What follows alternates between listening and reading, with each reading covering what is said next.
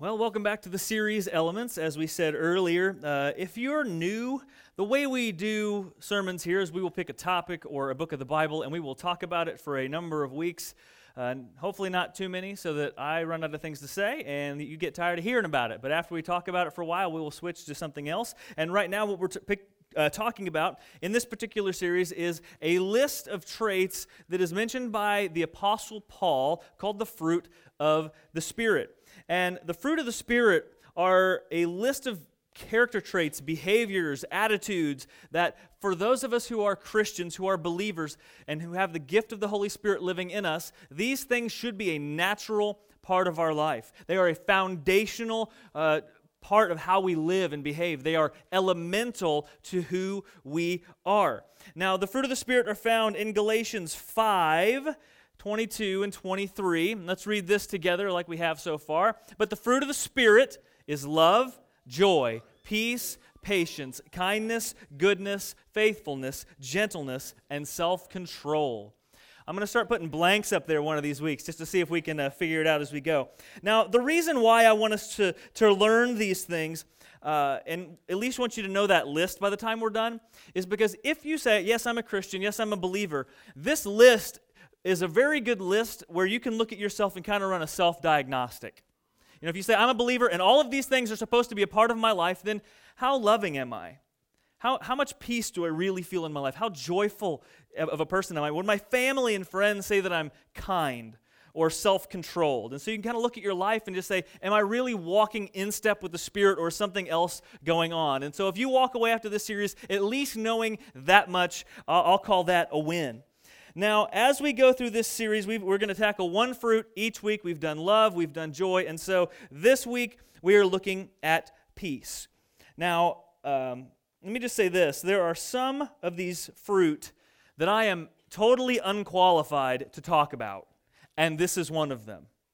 Uh, I, I, am terrible. I stink at living peace, a peaceful life in, in some aspects. Um, and you know, the beauty of being a preacher is that my calling is not to stand up here and tell you all of my good ideas and my good advice, or to sit up here and talk about all the ways uh, that I excel. Uh, no, that is not my calling. My calling is to stand up here as a human being and hopefully teach the Word of God and what God says. And so that means I don't have to talk about what I'm good at. I can talk about what God says and the standard we are all called to, whether I'm reaching that or not. And so I'm going to stand up here humbly today and say, a lot of the things I'm going to say, I'm falling so far short of that bar, and I want to be better. I want to be more in step with the Spirit. And so uh, I'm not always the most peaceful person. But when you talk about peace, it's kind of hard uh, to wrap your brain around because when you look at Scripture, peace is this ridiculously huge theme in Scripture, and there's so many facets to it. There's so many sides to what peace can mean. It's not just peace like you think, oh, a deep breath after a hard day. It's not sinking into your recliner after a busy week. It's not um, the, the week after Christmas, after all the hectic stuff is done. That's not necessarily all peace is. Peace is not necessarily even the end of hostilities after a war. It's not just that, it's those things and so much more.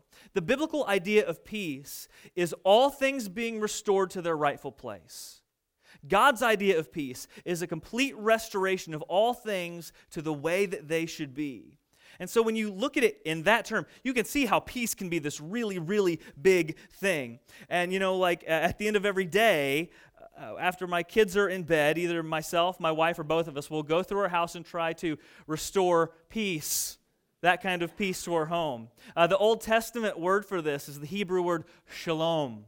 Okay, you've probably heard the word shalom. Shalom means God restoring peace and er, er, restoring things in the way they should be. And when things are the way God planned them to be, there is peace. And so as we go through our house every night and kind of put away the toys where they go, and we pick up the sippy cup that's behind the couch because, of course, why wouldn't you keep your cup behind the couch where it's easily accessible? Um, we find random gross things and we clean up messes and wipe down things and put it all away. We are restoring things to the way that we want them to be. That's the idea that God hopes to restore all things to the way they should be, that our life is not always all that He intended it to be, and He wants more for us. And so, shalom, it means that all your relationships are whole Shalom means that all your dangers in life are removed, all fears are defeated, that everything is as God wishes it for you. And when everything is as God uh, intends it to be, there is no hostility, there's no fear, there's nothing to be anxious about, there's nothing but peace, nothing but shalom. That's God's hope for you and for me. But since shalom, again, is such a big idea, I could pick a lot of different things to hone in on and talk about, um, but I had to pick one. And so today, for the sake of time, what I want to talk about is your personal sense of peace, your feeling of peace with what is happening in your life. And the reason I picked that one is because as I just kind of watch people and pay attention and talk with everybody who's just living a normal human life, I think all of us crave peace, but so few of us have it.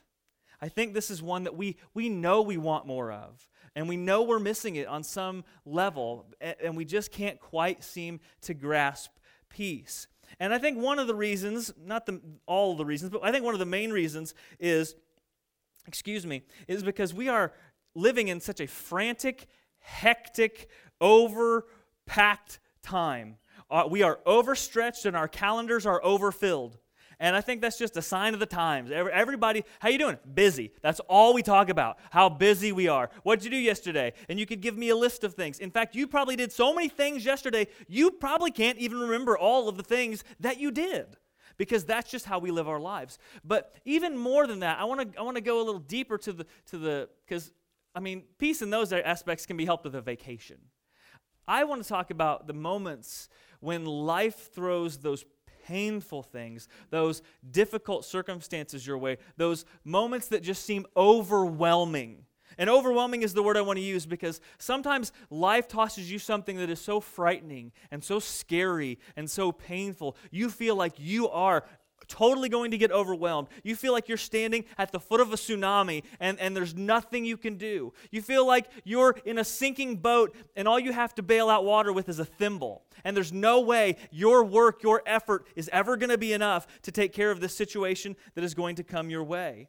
Whether that be a bad diagnosis from your doctor, or the loss of a loved one, the loss of a job, or, or someone in your family gets really sick, and you get to these situations where you just feel like there's nothing you can do. And in those situations, it is so incredibly difficult to feel a sense of peace. And for most of us, we probably think that in those moments, peace is something that is impossible. Those moments absolutely rob us of our peace, and it's ludicrous to even think that we could ever have peace in our life. But believe it or not, this fruit of the Spirit that is talked about, and the way the Bible talks about this kind of peace, is that it is possible for us to have at all times, in all situations. And I think many of us miss that because our lives are just we're just so overwhelmed and we're dealing with so many things that we never have a chance sometimes to lean into this. And, and when you see somebody who's in a, a crazy place, a, a painful place, have peace, we almost think they're weird. We almost think, well, they're in denial. I mean, they, I mean, clearly their life is a mess and they just aren't recognizing it. But that's not always the case. There is something more going on here. And so uh, I, I want to ask, and this will seem a little off topic, but we'll, I'll come back around. We'll get there. Uh, how many of you have siblings? How many of you have siblings? Okay, a lot of you. How many of you fought with those siblings? And I, okay, now let me before you raise your hand, let me say this: not just a well, no, you're ugly, but I mean like it got physical on a semi-regular basis. Yeah, okay, sit. So, few of us can understand this. I was the little brother growing up, and if you're any little brothers in the room, yeah, yeah, okay. There's a gene that exists in little brothers, and we just cannot stop picking fights. I have no idea what it is, but it's like, oh, there's my older brother. I wonder how mad I can make him in the next three seconds. Like, that's just in us, and we can't help it. And so, my brother, I was always picking fights with him, fights that I could never ever win because my brother is 11 years older than me. So when I'm eight, my brother is 19. Like, I don't know. It makes no sense. My parents probably looked at me and, like, I think there's something wrong with him. Like, that poor kid just ain't bright. Because I just, uh, I mean, my, my brother and my dad, my dad wouldn't even do anything after a while. He would just look at me like, man, you're asking for it. It's like, I know. and I would just die, you know? And so I would, like, snap my brother with a towel or, like, run by and slap him in the face or throw something at him, you know? And inevitably, I would find myself in some sort of uh, headlock where I can't really breathe or the ever so famous stop hitting yourself. Okay, I got that a few times. But my brother's favorite was he would lay me, get me on my back, and he would put one hand on my knee and the other on my ankle and hold my leg straight, and then just start bringing my foot toward my head so that it felt like my hamstring was just going to snap like an overstretched rubber band. And in that moment, there was like, there's always that moment where you're like, oh, I think I'm, uh, I think I'm a little outmatched here. Like I didn't know that going into it. I don't know why I had to relearn it, but there's always that moment where I realize I'm stuck, I'm in pain, I can't go anywhere, and so my only choice was what? Give, uncle, mom. Yes. Okay. Well, let me let me take a step back before I get to mom. Okay. My only choice was surrender. Okay. Either I would say, Uncle, or you're the most awesome brother in the whole world, or whatever he was making me say to find freedom. Or if I didn't want to say what he wanted me to say, you know what I mean by brothers making you declare how great they are before they'll let you go. If I didn't want to do that, then I would just yell, Mom! And, and she would get so sick of me making a racket that she would say, You knock it off in there, you let him go, and she'd start screaming, and he'd be like, Ugh, and he'd walk away. But either way, it was surrender. I never, I never picked a fight with my brother that I won. Never did it ever go well for me. My losing streak, I have a perfect losing streak in fights against my brother. And my only option was just to, to give up and surrender. Now, believe it or not, if we hope to have peace, find peace in our life, surrender is the key to peace. And that seems so counterintuitive because we think the way to peace is to win. The way to peace is to defeat whatever it is that's coming up against you. Surrender is defeat, surrender is, is giving up. But I think that surrender is inevitably, in almost every aspect of shalom, surrender is the key to that peace. And I can't go into all the topics. I'm hoping, hopefully going to talk about one of them uh, in a, a sermon leftover video that I'll put on Facebook this week. But our response normally to life is not surrender.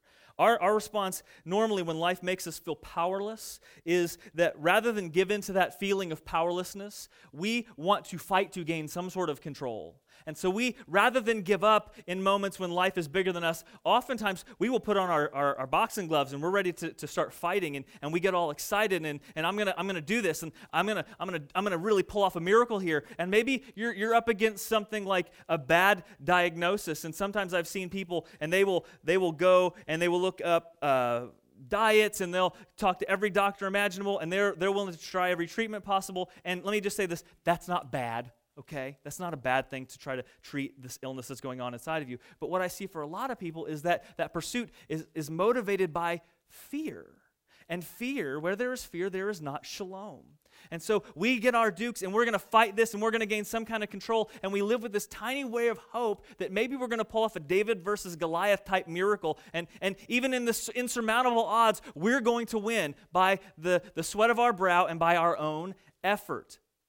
Or if you're up against something like losing a loved one, where there is, I mean, there's really no hope of beating that situation, the way we fight is we get mad at God. And since we got nothing else to fight, since we can't bring our loved ones back or undo whatever situation it is, we just decide, fine, it's God's fault. He can do anything, so I'm just going to be mad at him. And, and we kind of spend our time going back and forth between prayers of begging God to undo it, and then if that when that doesn't happen, then we just start unloading on him. How dare you? Why would you take them from me? Why would you allow them to get sick? Why would you, God, you're so mean, you're so hateful.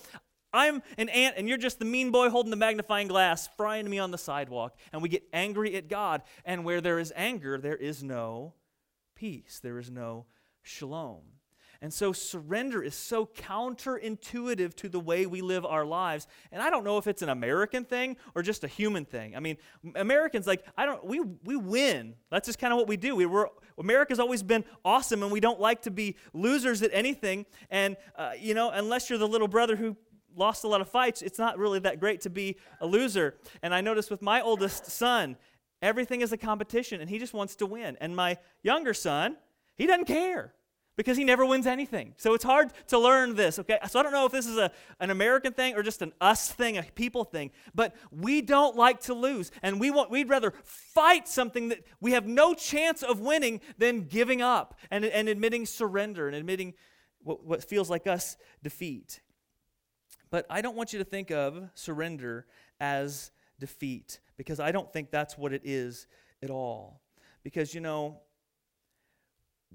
when there's a moment when life is bigger than you, you when you surrender, you are surrendering to the fact that you can't do anything. You are humbly surrendering to the fact that life is more than you can handle. So you yes, you are surrendering to that, but you're not just surrendering to that. You are also surrendering to the fact that though you can do nothing, there is one who has power when you are powerless.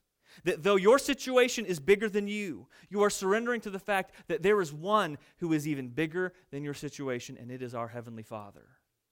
And that is the type of surrender that we're talking about. Rather than trying to take the situation and just wrestle it into submission, we humbly surrender it up to God's hands and say, God, this is beyond me. I can't do this. I can't handle this.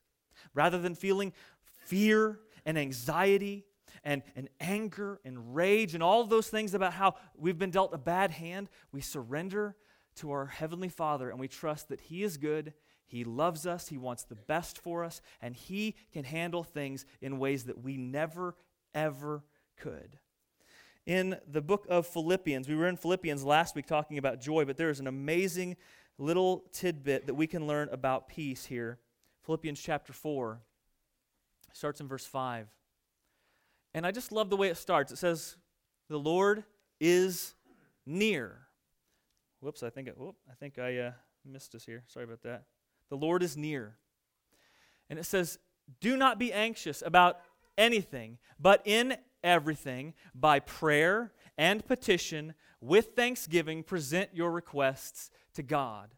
Because the Lord is near, we can take things to Him. We do not need to be anxious. We do not need to be wrestling with fear and the anxieties and the things that naturally mount up and that we're naturally going to feel when life gets bigger than us. It is normal to feel those things.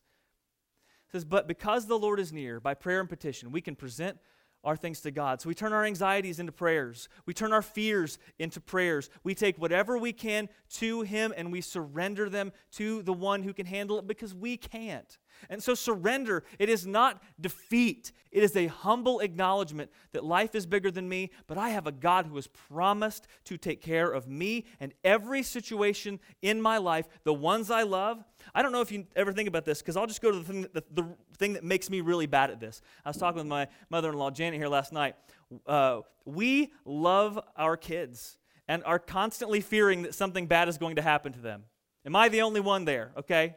I mean, no. Like, I mean, it is stupid. I, I, sometimes I think, is something wrong with me? I can fabricate all of the horrible things that can happen to my kids all the time, just rattling around in my brain, and it drives me nuts, okay? But here's the, something that, that is hard for me to admit, uh, uh, to trust, I guess, to surrender and trust.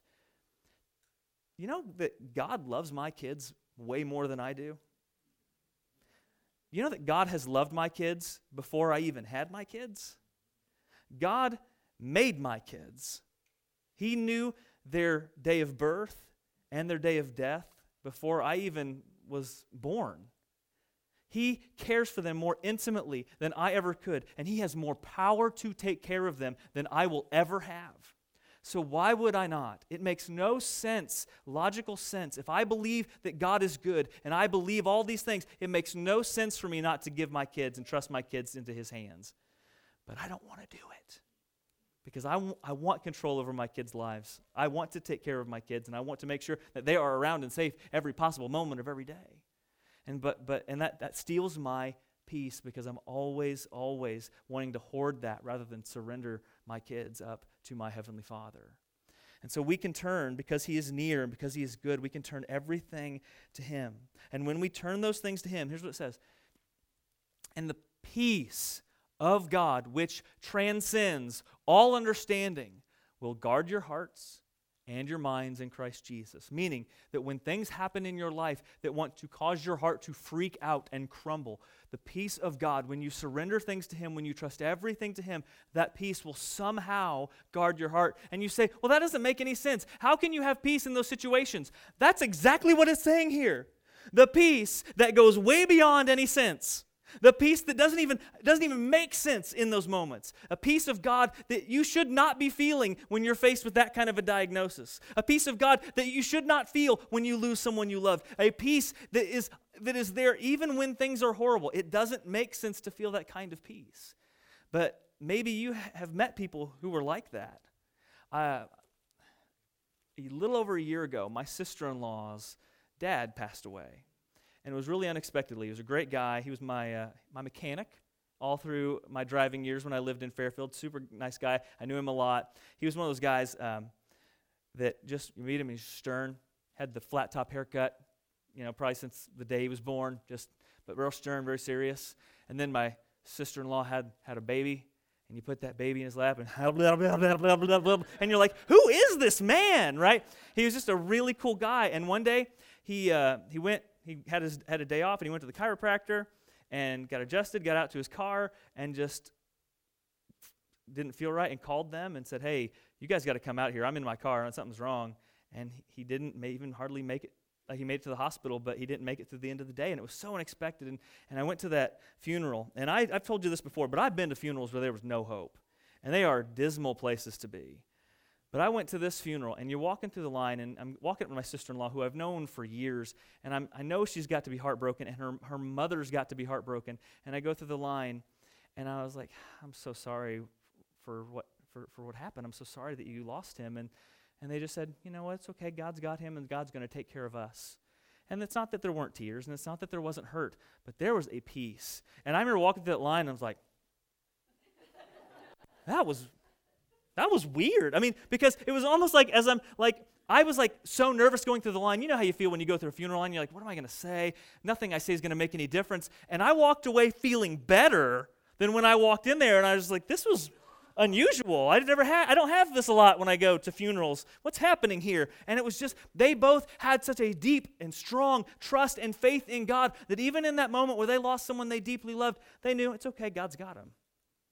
God's got him. He had faith in Christ and you know, God knew Jerry long before they got he married June and long before Annette came along, God God's got this and they just had that deep trust. And again, it doesn't remove the the pain but it takes away fear and anxiety and anger and all of those things that make you just want to pull your dukes out and fight with life and beat your hands against the wind, which is going to do no good because life is often bigger than us, but it is not bigger than your Heavenly Father. And it is possible to have peace in those moments. And, and I stand up here having no right to talk about this. And I stand up here trusting, hoping, and praying that those verses are true because I'm terrible at surrendering stuff to God and feeling that type of peace at times. I've told you the story of uh, Horatio Spafford, and maybe you don't remember it, but um, I'll tell it again. Horatio Spafford, he, he lived back in the mid to late 1800s, and he was a lawyer and a real estate guy in Chicago. Bought a lot of real estate and kind of made his money with real estate. Uh, and him and his wife, I think her name was Anna Spafford, uh, they had some children, and one of their sons died of scarlet fever. And soon after their son died of scarlet fever, the great Chicago fire started and burned through so much of that city, and all of the real estate that he had invested in was gone. And so while he's mourning the loss of his son, he lost all almost all material possessions that he had. He's a husband and he's got a family to take care of, and um, he, they were just a mess, as anybody would be. And um, they were friends with D.L. Moody, If you ever heard of D.L. Moody? He was a preacher and evangelist. And D.L. Moody said, Hey, I'm, I'm doing a preaching stint in England. Why don't you and your family come over here, hang out with me for a little bit, take a vacation? You need a change of scenery, you need a break from life, and, and just take, take a breather. And so they had plans, bought their tickets, we're going to get on a boat, go to England. And uh, at the last minute, some kind of business came up. And so he said to his wife and his four daughters, said, You go ahead, I'll try to catch the boat, the next possible boat and he went and did his business, and he got a telegram saying that the ship that they were on had sank. It was one of the biggest disasters shipwise next to the Titanic. We've just never heard of it because the Titanic was such a big deal. And the ship went down, and he gets a telegram from his wife that just says, Survived alone, what shall I do? And he gets on the next boat and races to his wife in England. And uh, as he's on the boat, um, one night the ship captain comes and gets him and says, just so you know, we are passing over the, the last wreck where your daughters passed away. And he went down into his cabin, knowing that he was sailing over this place where his four daughters had died. And he gets in his journal and he writes, When sorrows like sea billows roll, whatever my lot, you have taught me to say, it is well with my soul. And that seems so ludicrous to us. It just seems, how could somebody write those words that, God, you've taught me, even in this, to say it is well with my soul? Even in this misery, in this agony, he just lost a son, he lost everything he owned, and now he lost his four daughters. And he went on to have two other kids, and he lost one of those sons to scarlet fever. I mean, his life was marked by tragedy. And yet he wrote this hymn of the same name that we know so well It is well with my soul. Whatever my lot, God taught me to say, It is well with my soul. And maybe you're like me and you kind of read that stuff and you say, that's really nice. And it's nice to have that, that verse on a mug about peace that surpasses understanding. But man, I don't even know if that's possible in my life. And I understand that. And that's why these are called fruit of the Spirit, not fruit of your hard work, meaning that there's not some way you're just going to figure this out one day. We can have this kind of peace by daily praying, Dear Lord, help me to trust you enough to surrender. Heavenly Father, let your Holy Spirit give me the strength to be humble enough and let go of the problems that are too big for me to handle and to trust them into your capable hands. This is not something we will do on our own. This is a spirit produced kind of peace. And though I don't have it as much as I want it, I do want it. I crave it. I don't want to worry about my kids. I don't want to have anxiety about what my future will hold. I want to know and I want to stand firmly on the truth that God is the capable Heavenly Father who loves me, who wants the best for me, who wants me to spend eternity with him, who wants he wants my kids to spend eternity with him. He wants my wife and my whole family to spend eternity with him, and he I want to trust in every bit of that truth so that I can feel the peace that doesn't make any sense. And I want you to feel that too. But again, you're not going to white knuckle your way there. Not, it's not something you're going to practice. This isn't some sort of self help, three easy steps. This is a daily attempt to pray to God, help me surrender. Holy Spirit, let me be filled with this peace. Let me know what it's like to trust my God enough that I understand that He's bigger when life, bigger than the life situations that are bigger than me. And you know, as we start to move into our, our communion time, which is what we're going to do now, if our servers would please go and prepare to serve.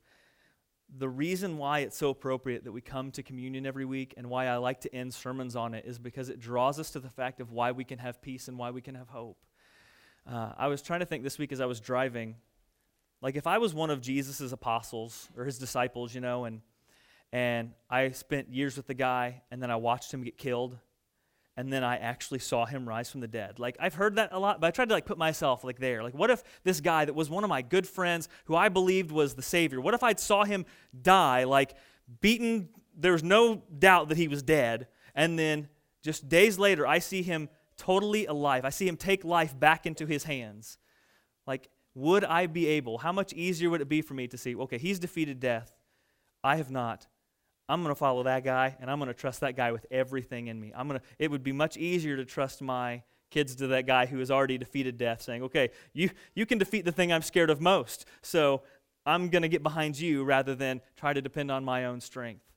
And what we do when we take communion is we kind of draw ourselves back to the fact that Jesus is the one who has defeated death.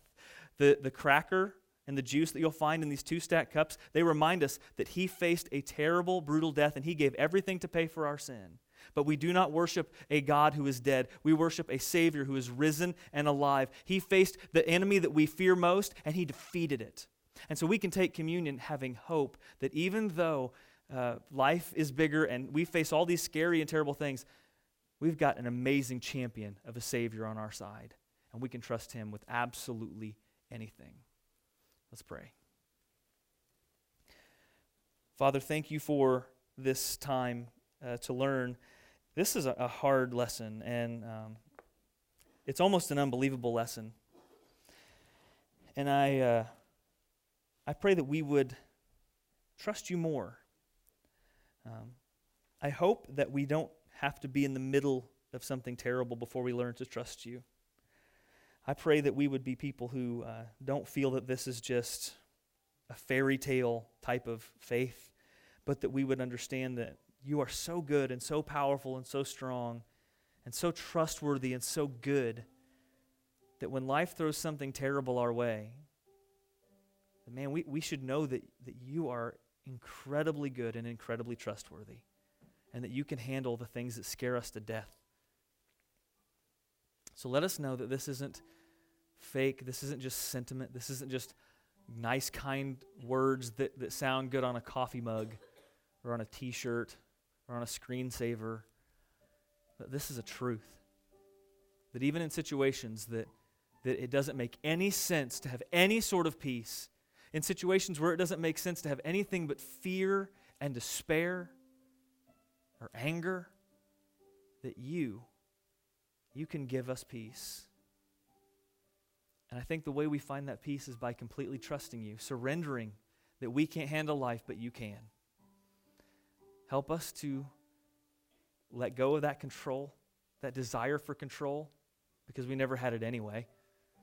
Help us to trust in your capable hands to, to take care of us and those we love, to lead us to eternity, and to guide us in, in paths of righteousness for your good name's sake. Lord, we love you.